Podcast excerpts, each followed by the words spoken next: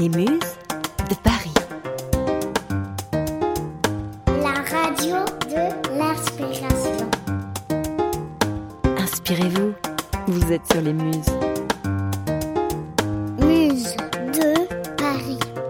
Bonjour à toutes, bonjour à tous, et bienvenue dans le flash de l'inspiration du mercredi 7 octobre. Aujourd'hui, les Muses de Paris vous parlent mode et innovation. Et oui, après un début d'année rocambolesque pour la Fashion Week, du fait de la crise sanitaire liée au Covid-19, les grandes maisons ont enfin pu entamer leur retour sur les podiums pour la présentation des collections femmes printemps-été 2021. Entre taille ceinturée, chevilles dévoilées, blazers oversize ou bustiers volantés, les maisons n'ont cessé de regorger d'innovations technologiques et médiatiques pour pallier aux restrictions sanitaires. Alors, la Covid, un véritable stimulateur de transformation numérique? Il semble que oui.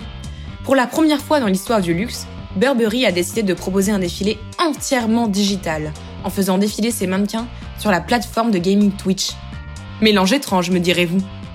Pourtant, il semble que ce soit une pratique adoptée par de nombreuses maisons.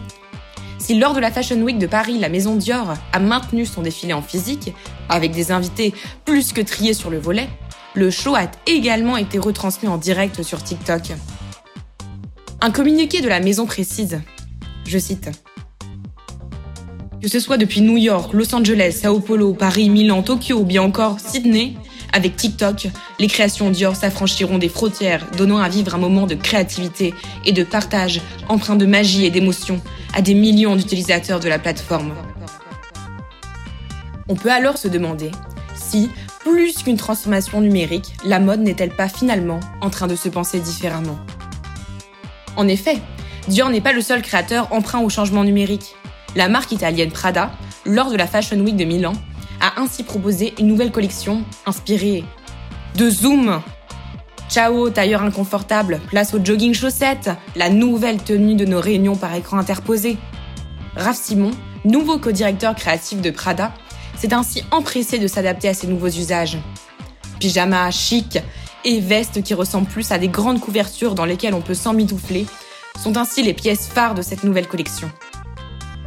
Alors, cette digitalisation à la fois esthétique et formelle, quand on sait qu'habituellement ces grandes messes de la mode génèrent 241 000 tonnes d'équivalent CO2, fait sûrement beaucoup de bien.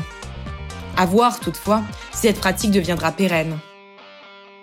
En effet, ce n'est plus un secret pour personne. La mode est la seconde industrie la plus polluante au monde. Et ce n'est pas Laura Babin qui vous dira le contraire. Adepte de vêtements tout autant que d'écologie, elle a donc cherché à nous proposer une solution. Ainsi est née Zeta, la marque de sneakers qui s'affranchit de tous les préjugés. Fabriquée en grande partie à partir de marc de raisin qui provient des vendanges et d'autres matériaux en fin de vie, ces baskets sont à la fois véganes, 100% recyclées et recyclables.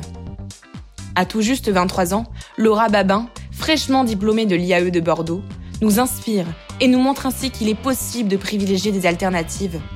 Le vin, c'est pour vous, les déchets, c'est pour nous, clame-t-elle. Le but est de refuser le gaspillage intempestif. Et son projet plaît. Depuis un mois, Laura a lancé une campagne de financement participatif pour lui permettre de récolter les fonds nécessaires à la commercialisation à plus grande échelle. Déjà un millier de sneakers ont été précommandés. C'est dix fois plus que l'objectif de départ. Alors, bravo Laura.